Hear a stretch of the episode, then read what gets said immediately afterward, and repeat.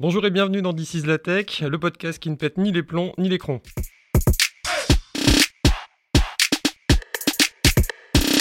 Je m'appelle Vincent, heureux d'animer ce nouvel épisode. Je suis aujourd'hui en compagnie de Loïc, qui va co-animer avec moi. Salut Loïc, comment ça va? Salut Vincent, ça va très bien, merci. Aujourd'hui, nous allons animer ensemble un nouvel épisode de ce podcast euh, Tech Made in Deezer. Et le sujet d'aujourd'hui va être euh, sonnant et trébuchant car nous allons parler de la gestion des royalties.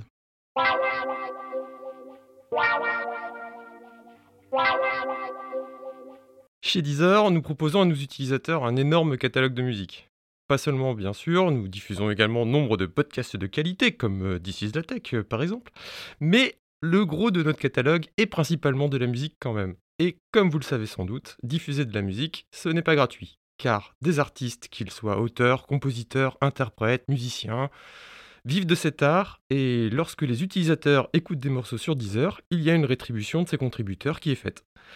Pour la première fois en 2018, les revenus du streaming ont dépassé les ventes physiques, braquant encore davantage les projecteurs sur la part des revenus des artistes provenant d'acteurs du numérique, comme Deezer. En 2021, on parle d'un marché qui représente plus de 500 millions d'euros en France, selon le syndicat national de l'édition phonographique, et 16,9 milliards de dollars dans le monde, soit 65% des revenus de la musique enregistrée selon l'IFPI, l'International Federation of Phonographic Industry. Mais c'est tout un écosystème qui est régi par nombre de règles, qu'elles soient légales ou contractuelles. Alors, quelles sont les règles? Comment ça marche? Comment éviter que des petits malins ne profitent indûment du système? Et bien sûr, quels sont les challenges techniques à relever et comment y faire face? Voici ce dont nous allons parler dans cet épisode avec nos invités. Euh, donc, invité numéro 1, Thibaut Roucou. Bonjour. Avec nous euh, à travers les internets. Donc euh, moi c'est Thibaut, je suis euh, mon titre c'est Head of Royalties et Reporting chez Deezer. Donc euh, en gros je suis en charge du calcul de royalties et de, la relation avec nos ayants droit. J'ai intégré Deezer il y a 9 ans et demi maintenant. j'ai commencé comme ingénieur data, très vite travaillé sur l'outil de royalties. En 2015 on a redéveloppé tout l'outil de royalties. Et depuis, depuis plus de trois ans maintenant, j'ai ce poste voilà, de responsable des royalties. Et à côté de nous, invité numéro 2, Joris van der Meulen. Van der Meulen. Van der Meulen. C'est non, non flamand, je viens de la Flandre. je suis désolé pour avoir écorché ton nom. donc bienvenue, bonjour. Et peux-tu te présenter aussi? Oui, bon, moi c'est Joris et je viens de la Flandre, je suis depuis 4 ans maintenant, je crois, en France. Euh, tout de suite, j'ai commencé à travailler pour Deezer. Je suis maintenant euh, senior data engineer dans l'équipe de Zephyr. C'est l'équipe euh, qui fait techniquement calcul le royalties et le reporting. Et ensemble avec mon équipe, en fait, j'assure que Deezer peut calculer combien de royalties on doit payer à tous les droit. Et on assure aussi le reporting journalier pour des music providers et des partenaires, tout en utilisant de la big data. Je crois qu'on va, on va pouvoir rentrer un peu plus dans le détail de tout ça. On va en parler pendant le temps qu'il faudra et à la fin de l'épisode, on vous demandera vos coups de cœur musicaux.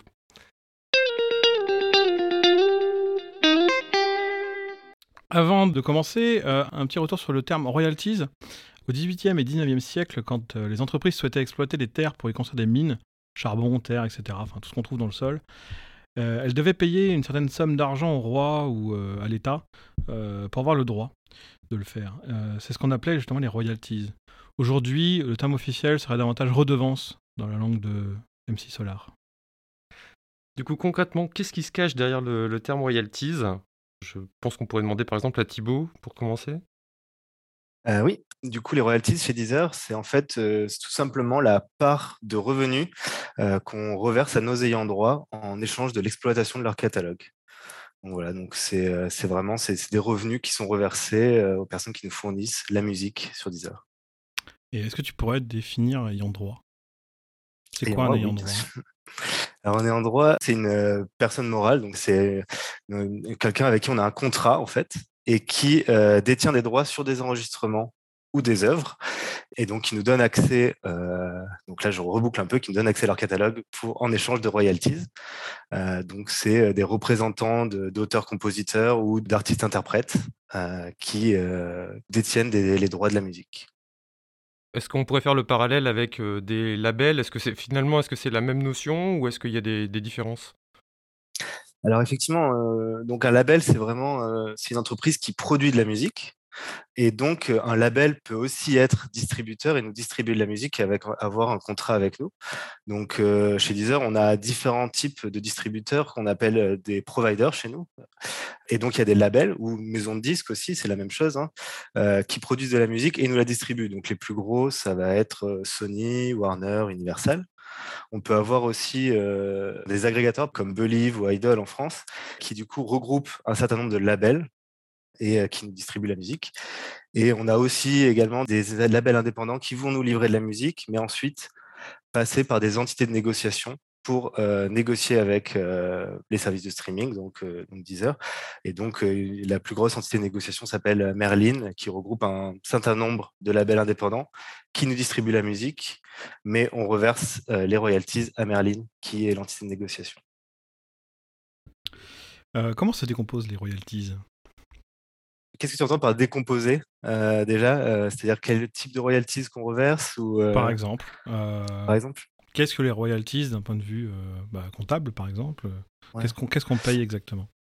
Oui, alors en fait, il y a deux grandes familles de royalties déjà qu'on reverse. Donc, on a déjà on a parlé des labels et des maisons de disques. C'est un type de, de, royalties, c'est-à-dire c'est les, les royalties qui sont associés aux droits de production donc on appelle ça nous les droits de recording. Donc c'est vraiment les droits d'enregistrement liés à l'enregistrement de la musique. Donc elles sont elles liées au label, euh, ou les maisons de disques et aux artistes interprètes. Et il y a un deuxième type de royalties qu'on paye, qui est, donc c'est les droits qu'on appelle de publishing, qui eux vont être liés à l'œuvre en elle-même, donc à la composition, à la création de l'œuvre. Donc ça va être des auteurs-compositeurs. Donc on a ces deux parties-là. Le recording d'un côté et le publishing de l'autre, qui sont les deux types euh, de royalties qu'on paye chez Deezer. Et du coup, euh, en termes de proportion, euh, je, me projette un peu comme étant utilisateur de Deezer. Ça représente quelle partie à peu près de, l'abonnement que je paye pour, pour accéder, moi, utilisateur, au contenu de Deezer? C'est 70% de nos revenus environ. Donc, c'est-à-dire qu'aujourd'hui, il y a 70% de l'abonnement d'un utilisateur qui va dans la redistribution de royalties aux artistes en regroupant recording et publishing, donc les deux, les deux types de droits dont je parlais. Et comment sont-ils calculés? Les calculs, ils sont basés sur, donc comme je disais, on a des contrats en fait avec ces ayants droit. Et donc, les calculs sont basés sur ces contrats. Pour simplifier, ça va être, c'est une part de nos revenus, en fait, qui va être reversée au prorata des écoutes. Donc, c'est-à-dire que euh, pour un provider ou un publisher, on va calculer leur part de marché sur un mois donné et reverser une part euh, en fonction de cette part de marché. Après, je pense qu'au niveau technique, du coup, c'est calculé par notre outil interne, du coup, dont Yoris euh, parlera bien mieux que moi. Oui, donc l'outil de, de Thibaut parle euh, consiste en deux grandes parties. Un côté est, le user interface, donc dans laquelle le team de Thibaut peut euh, changer des contrats, faire la gestion des offres de Deezer par exemple, le Family, le Premium, toutes les offres qu'on a avec les partenaires comme Orange ou Team en Brésil. Et il peut aussi lancer euh, les calculs de royalties, donc combien on doit payer à chaque euh, provider. Et cette calcul, en fait, ça c'est la deuxième grande partie de l'outil technique, c'est euh, on va calculer les royalties dans la big data. Mais avant ça, je vais premier un peu expliquer les, défis en fait qu'on a pour calculer les royalties. Et je vais faire ça uniquement pour le recording. Pour publishing, ça, mérite encore un peu plus d'explication. Donc le revenu de Deezer, ça vient de nos écouteurs qui payent pour euh, un certain offre, donc Premium Family. Mais en fait, on a plus de 1000 offres à peu près. Et pour chaque part de cette offre, on a un revenu et une partie de cette offre-là, euh, comme Thibaut a expliqué, on doit payer au euh, provider. Toutes ces règles-là sont créées dans les contrats, mais pour chaque contrat, on a aussi disponible dans plusieurs pays. Donc ça veut dire que pour chaque provider, donc, dans un 800, on a plus de 1000 offres, on est dans plusieurs pays, ça veut dire qu'on a des 1000 et des 1000 euh, des offres en fait. la combinatoire est, vraiment importante. Oui, assez large. Donc, euh, tout ça, juste pour montrer que c'est assez complexe. mais ça n'explique pas pourquoi on a besoin de big data. Donc en fait, le big data revient parce qu'on a besoin des écoutes pour savoir combien on a payé chaque provider. Imaginons qu'on a un artiste sur Deezer, mais il n'est pas du tout écouté, donc on ne va pas lui payer. Donc, on a besoin de cette écoute pour savoir combien on doit payer à chaque euh, provider. Et on a à peu près un centaine de millions de streams par jour. Mais euh, côté royalties, on ne va pas calculer euh, les revenus par jour, mais par mois. Ça veut dire qu'on a 30 fois un centaine de millions de streams. on a quelques milliards de, streams par, par mois qu'on doit calculer. Donc, c'est pour ça qu'on a besoin de la solution Big Data. Parce que chaque écoute sur Deezer est comptabilisée, c'est-à-dire que chaque fois que quelqu'un écoute un titre, on a, une, euh, on a une entrée, et donc il faut à chaque fois faire le rapprochement avec quel est l'artiste qui a été, qui, enfin le ou les artistes d'ailleurs du morceau, et euh, faire en plus tout ce calcul-là sur des volumes qui sont euh, finalement assez forts. Exactement. En fonction du pays, du contrat, de... donc effectivement c'est un, c'est quelque chose d'assez, d'assez volumineux. Par exemple, aussi, si on a une offre famille, ça veut dire qu'on doit gérer tous les membres de famille aussi? Donc, ça change euh, comment on doit calculer tout, en fait. D'accord. Ah, parce qu'on peut avoir potentiellement une seule offre, mais deux personnes qui écoutent à deux endroits différents. Comment? Ah, imagine que dans ma famille, euh, je sais pas, euh, oui, exactement. mon frère est à l'étranger, du coup moi j'écoute en France, et mon frère lui était en train d'écouter, je sais pas, en Angleterre par exemple. Je crois que ça dépend en fait de là où tu as à payer pour l'offre en fait. Les deux seront rattachés. Si tu as payé un family d'enfance, et... Ok. Je crois. Je laisse Thibaut me corriger. Oui, oui. C'est ça, c'est le pays de l'offre sur laquelle on a payé initialement. Donc, un compte français, que tu l'écoutes n'importe où dans le monde, sera rémunéré en France, parce qu'il a été pris en France. On l'a dit, il y a beaucoup de, partenaires avec lesquels on a des contrats, mais est-ce qu'il y a un cadre législatif, est-ce qu'il y a des lois qui encadrent la redistribution des, royalties, euh, que ce soit en France ou ailleurs à l'étranger?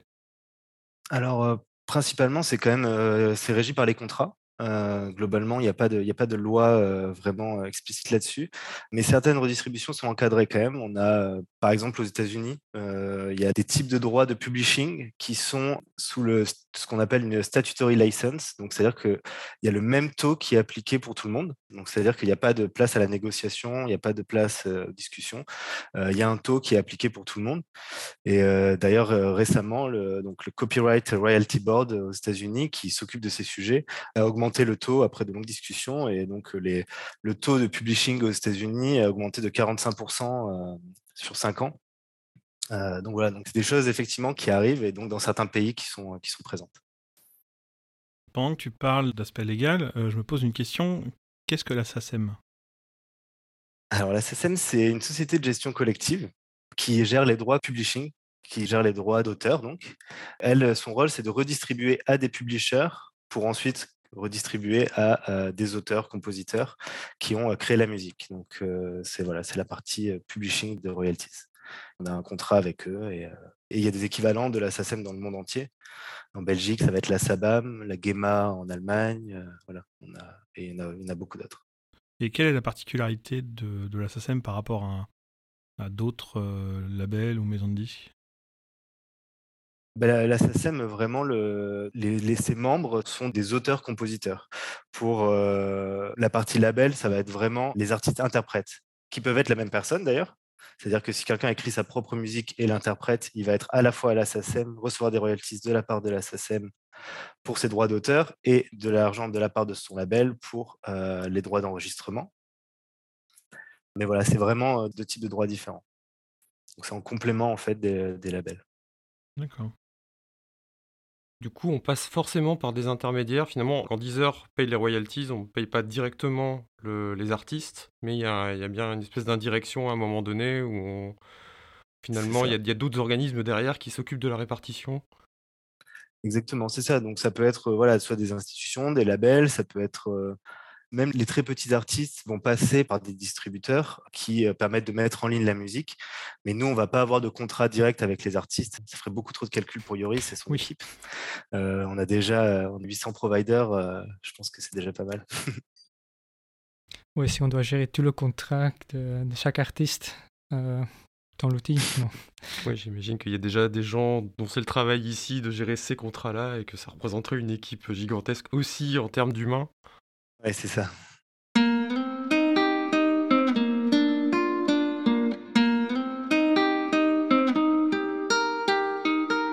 Comment les contributeurs sont-ils rémunérés par le streaming aujourd'hui? Quelle rémunération les ayant droit à l'heure du digital versus le physique? Quelle est la vraie différence entre euh, ces deux moyens de diffusion de la musique? La vraie différence, déjà, c'est qu'on n'est plus du tout dans le même concept de consommation qu'à l'ère du CD. C'est-à-dire qu'au CD, c'était euh, l'ère du CD, c'était un achat. On achetait le CD, qu'il soit écouté ou non, c'était la même chose. Et on était propriétaire du CD. Aujourd'hui, on est sur une rémunération à l'abonnement ou alors à la publicité. Et du coup, on n'est plus propriétaire. On, paye juste pour un accès euh, au contenu. Donc ça, c'est la grosse différence déjà pour les utilisateurs. Et donc la différence, c'est qu'à l'époque, le, CD, ça faisait pour l'artiste, ça faisait une très forte somme d'argent d'un coup au moment de la sortie de l'album, qui durait quelques mois peut-être. Et après, il ne touchait plus rien parce que les CD étaient vendus. Enfin, globalement, aujourd'hui, avec le streaming, ça va être plus sur du long terme, vu que c'est de l'abonnement, et ça va être lié aux écoutes qui sont faites de ces contenus. Donc ça, c'est la vraie différence. Après, comment sont payés les artistes? C'est derrière, quelle est la part qui leur revient? Ça, on ne sait pas nous, parce qu'on, nous, comme je disais, on est en contrat avec les providers. On leur donne les royalties. Ensuite, on ne sait pas comment elles sont redistribuées. Il y a sûrement des différences entre à l'époque pour le CD et aujourd'hui pour le streaming, mais ça, c'est des contrats privés entre les artistes et leurs labels. On ne sait pas exactement ce qui se passe derrière. Ok. Et comme tu le disais, en fait, à l'heure du streaming, c'est très lié à l'écoute. Donc, on va comptabiliser des écoutes qui auront eu lieu sur euh, le mois, par exemple.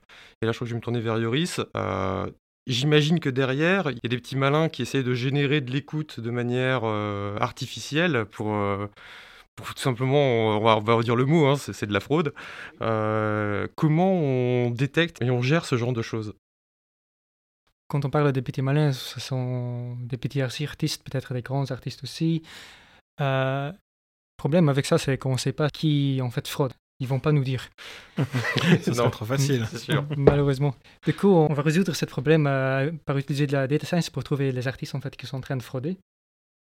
Du coup, les artistes qui fraudent, ils vont utiliser des utilisateurs pour vraiment streamer beaucoup leur euh, contenu. Et du coup, nous allons en fait chercher ces utilisateurs qui ont un comportement anormal. Exemple très simple, c'est euh, un utilisateur qui écoute 10 000 fois la même chanson dans une semaine et rien d'autre. C'est un peu bizarre, non? Donc euh, ça, c'est un comportement très simple qu'on peut trouver. Mais après, il y a beaucoup plus de comportements plus sophistiqués qu'on a besoin de machine learning et deep learning pour trouver euh, les utilisateurs qui fraudent. Ouais, parce que j'imagine qu'ils sont très très inventifs dans la, dans la manière de frauder. Oui, en fait, c'est un travail qui ne s'arrête jamais. Donc, on a premier utilisateur qui fraude. Après, nous, on développe des algorithmes. Et du coup, après, ils trouvent des nouvelles techniques pour contrôler nos algorithmes. On doit de nouveau adapter nos algorithmes. Ils trouvent de nouveau des, des autres moyens. C'est un travail qui ne s'arrête jamais. Et euh, sans forcément trahir les secrets, euh, quels sont les types de comportements un petit peu étranges que vous avez pu détecter euh, justement grâce à ces technologies-là?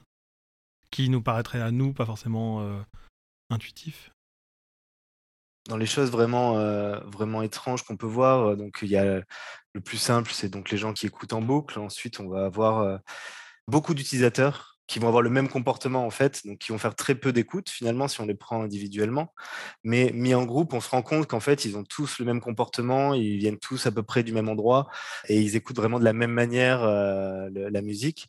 Donc euh, il y a plein de, plein de façons différentes, mais ça va être des utilisateurs qui vont soit passer la chanson euh, au bout de 35 secondes tout le temps, à chaque fois, parce qu'on paye, euh, donc nous, les royalties sont payées à partir de 30 secondes. Donc c'est quelque chose que les gens savent, et donc euh, ils vont, pour optimiser leurs écoutes, c'est la chanson toutes les 35 secondes pour pouvoir générer beaucoup plus d'écoutes. Donc on repère comme ça des, des comportements d'utilisateurs. Voilà, mais... Faut pas trop entrer dans les détails non plus, avant qu'il y ait des utilisateurs qui vont avoir des idées. Oh, je pense qu'ils en ont de toute façon. Je suis assez confiant sur le fait qu'ils puissent être très très inventifs. Juste par curiosité, je ne sais pas si c'est un chiffre qu'on peut sortir par rapport à la masse d'écoute qu'on a chaque mois. En gros, les utilisateurs qui essayent de frauder, en tout cas ceux qu'on a détectés comme étant fraudeurs, ça représente à peu près quelle part? Du coup, nous, on a des algorithmes qui s'améliorent régulièrement. Donc, on, fait de la détection de fraude depuis 2013 euh, euh, chez Deezer. Euh, nos algorithmes ont cessé de s'améliorer parce qu'on voyait justement de plus en plus de cas de fraude arriver.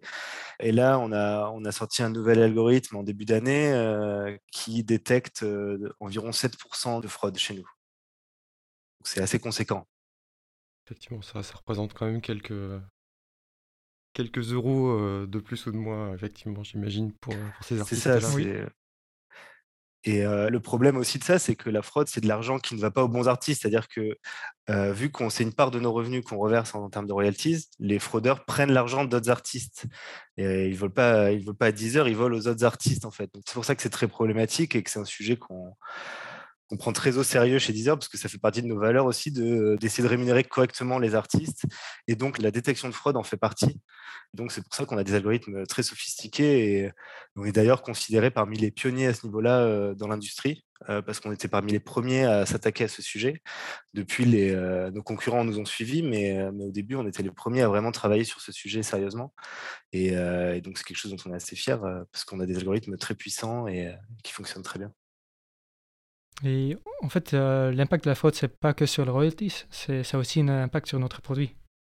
Donc, si un artiste qui gonfle ses nombres d'écoutes, il peut aussi apparaître dans le charts. Donc, on peut avoir un artiste que tu as jamais entendu, qui vient de Japon, qui arrive dans le top 5 de les charts en Allemagne, par exemple. Donc, ça, c'est aussi un vrai problème. Et l'autre problème, c'est aussi que pour la recommandation, euh, le flow de Deezer, s'ils ont plus d'écoutes, ils peuvent aussi entrer plus facilement dans leurs recommandations. Donc ça détériore l'expérience de notre application. Hmm. Et en parlant de flow, euh, justement, c'était le, thème de notre précédent podcast. Et à un moment donné, on a parlé aussi de fraude, mais côté label. Est-ce que vous faites de la détection de fraude du côté des ayants droit qui vont euh, peut-être avoir des comportements euh, qui vont avoir le même effet au final? Un autre travail, travaux qu'on a fait récemment, c'est si on essaie de regarder quels artistes sont en train de frauder, on a ajouté un deuxième angle. En fait, on se regarde aussi quels artistes et quels labels sont en même temps en train de frauder. Parce que ça pourrait être que l'artiste fraude, mais que sur un, label. Donc ça veut dire que c'est qui en fait qui est en train de frauder, on ne sait pas. C'est l'artiste, c'est la, label, on ne sait pas. D'accord. Dans mon oreillette, on me pose une question. Qu'est-ce qui se passe quand on a détecté la fraude? Quelles sont les conséquences pour les algorithmes, pour les, streams enregistrés? Nous, côté Deezer, euh, on a plusieurs algorithmes qui tournent chaque journée pour détecter si des utilisateurs y frottent.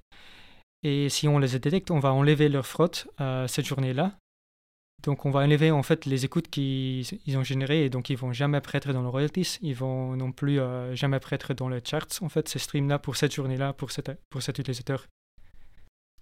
Et est-ce qu'à un moment, on considère qu'on peut blacklister carrément un utilisateur si c'est récurrent.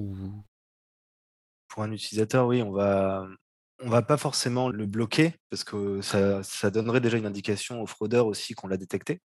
Donc le fait de, de le faire plus discrètement, ça nous permet de gagner du temps aussi, parce que comme on disait, c'est toujours la fraude s'améliore de jour en jour et c'est de s'adapter à nos algorithmes. Donc moins on laisse de temps pour s'adapter, mieux c'est. Et après, ça peut arriver qu'on bloque des comptes euh, si on détecte aussi de la fraude, par exemple, à la carte bancaire, parce que c'est des choses aussi qu'on peut détecter. Il y a d'autres fraudes que la fraude au stream.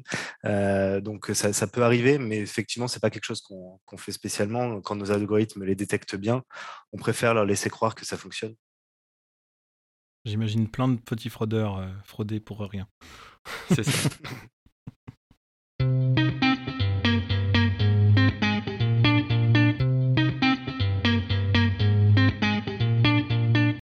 Euh, J'avais une autre question, mais là qui est plus dans la prospective. Euh, je me souviens qu'il euh, y a quelques mois, quelques... oui, il me semble que c'était il y a quelques mois, Deezer avait essayé de promouvoir un, nouveau système de rémunération des artistes. Est-ce que vous pouvez en parler un petit peu? Ouais, avec plaisir. Euh, donc ce, nouveau système, il a le nom du CPS. Donc ce nom compliqué, euh, c'est un acronyme anglais euh, qu'on a trouvé qui veut dire User Centric Payment System. L'idée en fait, c'est qu'on a donc aujourd'hui, comme je disais, on reverse une part de nos revenus aux ayants droit. cette part en fait, donc ce qu'on fait, c'est qu'on met tous les revenus dans un pot commun Et de l'autre côté, on va prendre toutes les écoutes des utilisateurs. Et à partir de là, on va calculer une part de marché par provider pour leur reverser les royalties. Ce qui veut dire qu'un utilisateur qui écoute 1000 morceaux dans le mois va redistribuer plus d'argent qu'un utilisateur qui en écoute que 10, par exemple. donc ça, ça veut dire que l'argent de certains des utilisateurs ne va pas aux artistes qui l'écoutent forcément. Donc c'est le système qui est en place depuis le début dans les services de streaming, mais aujourd'hui on essaie de proposer un autre système où chaque revenu des utilisateurs serait distribué aux artistes qui l'écoutent exclusivement. Donc on calculerait une part de marché au sein de cet utilisateur-là et on reverserait 70% de l'argent de son abonnement basé sur là-dessus. Donc ça voudrait dire qu'on pourrait être sûr que les artistes qu'on écoute reçoivent notre argent. Si on n'écoute qu'un seul artiste, il récupérera la totalité des royalties sur le mois. Et donc ça, c'est un, projet qu'on a depuis très longtemps. On en parle depuis cinq ans maintenant. on discute beaucoup avec l'industrie. Aujourd'hui, on a beaucoup poussé, on a fait beaucoup d'études. On voit que c'est très bon pour la diversité, euh, ça développe le catalogue local aussi. Donc, on a fait énormément d'études sur ces sujets. Mais euh, on est lié par des contrats à nos ayants droit. Et donc, on a besoin que tous nos ayants droit soient d'accord avec ce système. Et donc, c'est ce qu'on essaie de faire. On essaie de convaincre tout le monde. Et maintenant, euh, c'est à l'industrie un peu de décider si elle considère que c'est un bon système de paiement. nous, on pense. Et, donc, voilà, donc on, on pousse là-dessus. Mais Yoris peut en parler mieux. C'est aussi que technologiquement, à l'époque, on n'était pas capable aussi de le faire. Et aujourd'hui, on sait le faire, donc c'est pour ça qu'on pousse aussi pour ça. Oui, tout à fait. Donc au début de Deezer, la question c'est pourquoi on ne l'a fait pas depuis le début? C'est parce qu'on n'était pas capable de le faire techniquement. C'est que grâce à les technologies Big Data qu'on va réussir à calculer en fait combien de fois un user a écouté sur un mois. Parce que cette information là, qui est un peu difficile à trouver sans la technologie Big Data. Et donc, juste pour répondre à le fait, est-ce qu'on peut calculer UCPS aujourd'hui? Oui, on peut. Toute la pipeline est prête. Sauf pour la dernière partie où on voit les royalties UCPS qu'on a calculées vers le provider, parce que les contrats avec le provider ne sont pas encore prêts. Et d'ailleurs, je crois qu'il est encore en ligne. Il y avait un, mini-site euh, à ce propos-là sur Deezer, je crois que c'était deezer.com slash UCPS, où justement on avait la différence de répartition entre euh, le système actuel et ce système qu'on essaie de pousser, et de voir les différences en termes de rémunération d'artistes. Euh, pour la petite histoire, j'avais à l'époque regardé et je ne suis pas forcément à l'écoute des mêmes volumes que ce que peuvent écouter la majorité de nos utilisateurs. Et c'est vrai que je pense qu'il y avait quelque chose comme 98% des revenus de mon abonnement allaient à des artistes que j'écoutais jamais. Je crois, un truc comme ça. c'est exactement ce que je trouve le plus intéressant avec le CPS, c'est que moi je vais vraiment payer les artistes que j'écoute. Ça rapproche le, le client de, de l'artiste qui l'écoute, ça permet de créer plus de liens et d'être plus de soutenir davantage les artistes que tu écoutes. Ouais, exactement. Et euh, on a une obligation, on va dire, d'avoir tous nos, nos, contrats qui sont basculés sur ce mode de rémunération. Ou est-ce que euh, une masse critique peut-être pourrait suffire? Est-ce qu'on a aujourd'hui des contrats qui fonctionnent comme ça? Même s'ils sont Non, alors aujourd'hui, on n'a pas encore de contrat qui fonctionne comme ça. on a des, accords, c'est-à-dire que des providers ont accepté de passer à UCPS. le problème, c'est que si tous les providers ne le, font pas, on, va, on a le risque de payer plus de 100% de part de marché, donc encore plus que les 70% qu'on reverse. Donc ça pourrait être compliqué. Donc l'idée, c'est vraiment de se dire, il faut que tous les acteurs soient d'accord. Donc on peut séparer quelques parties, c'est-à-dire qu'on peut isoler par pays. Euh, donc, c'est-à-dire qu'on pourrait décider de le lancer uniquement en France. Euh, on peut le faire par offre aussi. Euh, donc, on pourrait l'imaginer uniquement sur l'offre famille ou sur l'offre premium.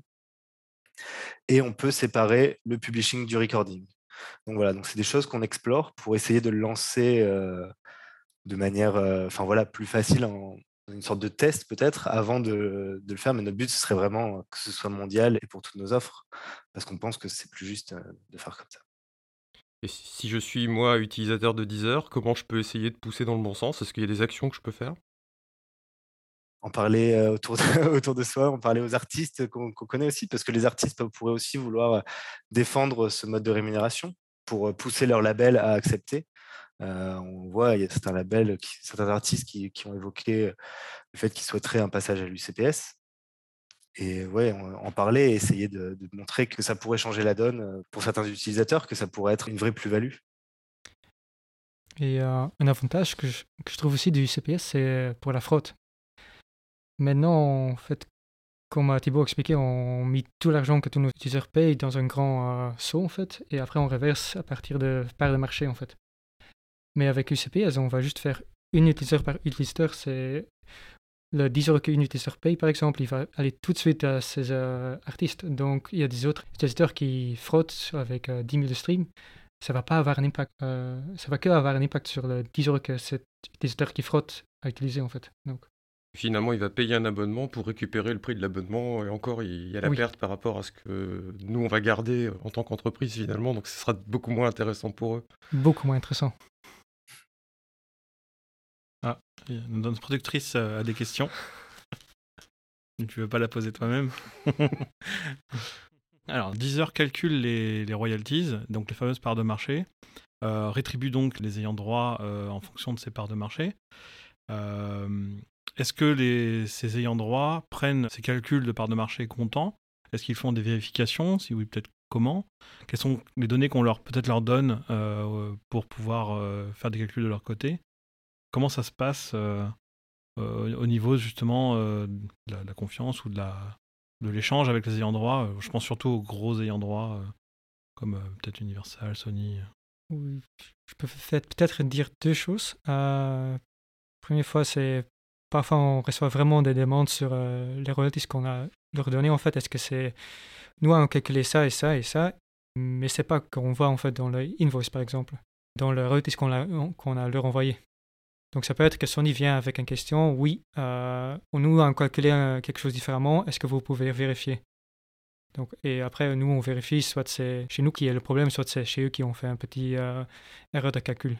Donc, ça se discute. Et une autre partie, euh, je pense que c'est beaucoup plus important, c'est qu'on a chaque année euh, des audits des providers, des, par exemple par de Universal ou de Sony, je ne sais pas lesquels on va avoir cette année. Mais du coup, on va montrer euh, comment on calcule tout, qui peut avoir accès à le système, qui peut changer cette donnée-là, juste pour qu'ils soient rassurés que tout qu'on calcule, en fait, c'est correct c'est ça. donc oui, on a des audits et on a aussi, on leur envoie des rapports détaillés, journaliers, mensuels, avec beaucoup d'informations dedans, des informations à l'écoute près aussi pour qu'ils puissent regarder, redistribuer ensuite derrière à leurs artistes, mais aussi vérifier les écoutes qui ont eu lieu. Donc il y a quand même pas mal de transparence hein, sur les calculs qu'on fait et comment on en est, on est arrivé à ce résultat. donc voilà, ils ont, ils ont pas mal d'informations pour vérifier les calculs de leur côté. Et euh, vous leur fournissez aussi les, rapports de, détection de fraude? Oui, oui, oui, on leur, euh, donc nous, on est assez transparent sur ce sujet, sur la fraude, c'est-à-dire qu'on a fait des présentations de nos systèmes à, beaucoup, beaucoup d'acteurs dans l'industrie euh, et, on leur donne des rapports détaillés sur ce qu'on a détecté comme frauduleux.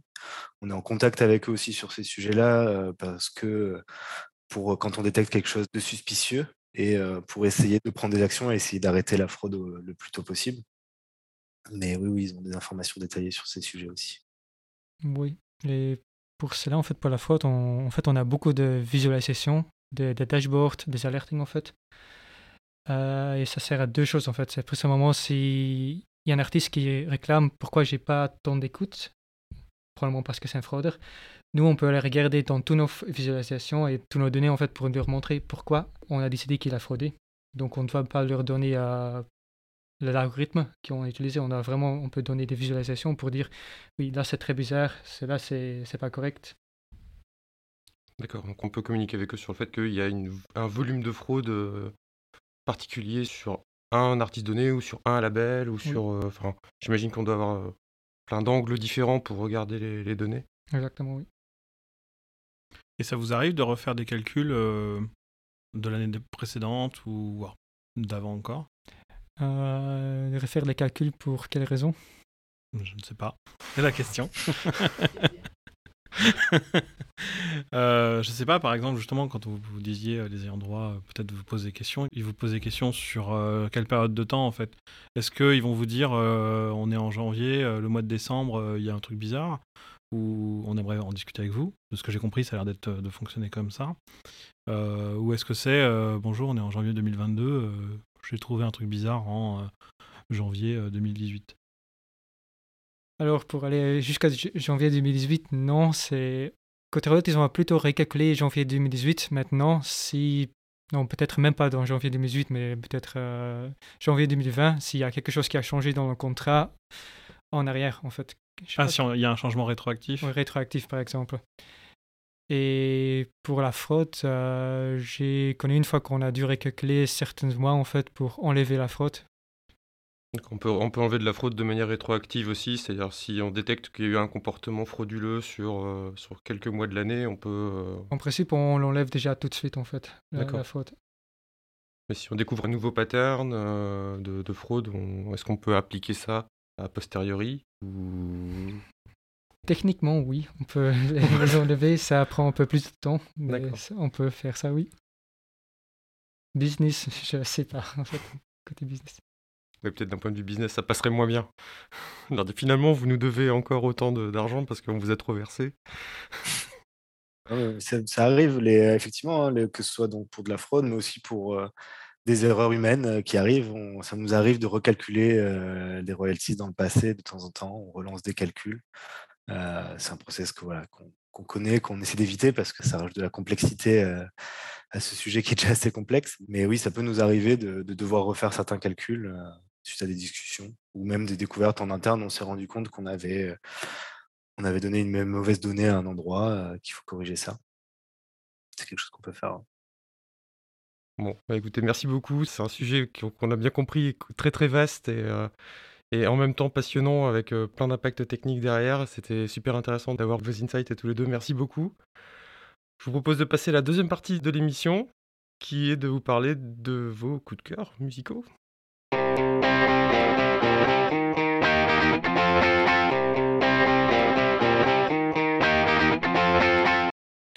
Du coup, euh, Yoris, euh, quels sont tes coups de cœur actuels? Qu'est-ce que tu écoutes aujourd'hui Quelle est ta musique de chevet? Musique de quoi? De chevet. Ah, c'est comme le livre de chevet, le livre que tu lis avant d'aller dormir. Ah, ok, je, je connaissais pas cette. Ou quelque chose que tu as envie de partager avec les gens. mon plus récent découverte que j'écoute maintenant déjà une semaine, c'est la chanson Atlas from Battles. D'un artiste en particulier? Ah, Battles. Ah, Battles, d'accord. oui, c'est la chanson Atlas et, qui est produite par euh, le groupe Battles. You know, uh, Serial Killer C'est ça. voilà, j'ai montré mon inculture encore une fois en termes de musique. et Thibaut?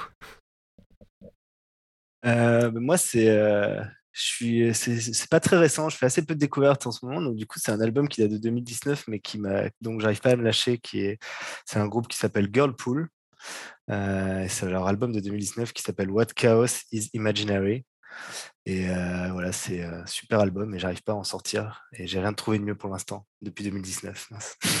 Du coup, tu l'écoutes en boucle et tu te déclares fraudeur, c'est ça? Exactement. Eh ben, merci beaucoup. Merci beaucoup encore une fois pour tous vos insights sur le sujet et pour le partage sur la musique. Merci à vous, c'était un plaisir. Oui. Je vous propose d'en rester là pour euh, cette fois-ci. On se revoit, euh, enfin, on se réécoute bientôt. D'ici là, ne pétez ni les plombs ni les crons. Un grand merci à notre productrice Pauline qui aura assisté même jusqu'au bout dans les questions pendant l'épisode. Et à la prochaine fois. à la prochaine fois. Merci. Ciao. Merci.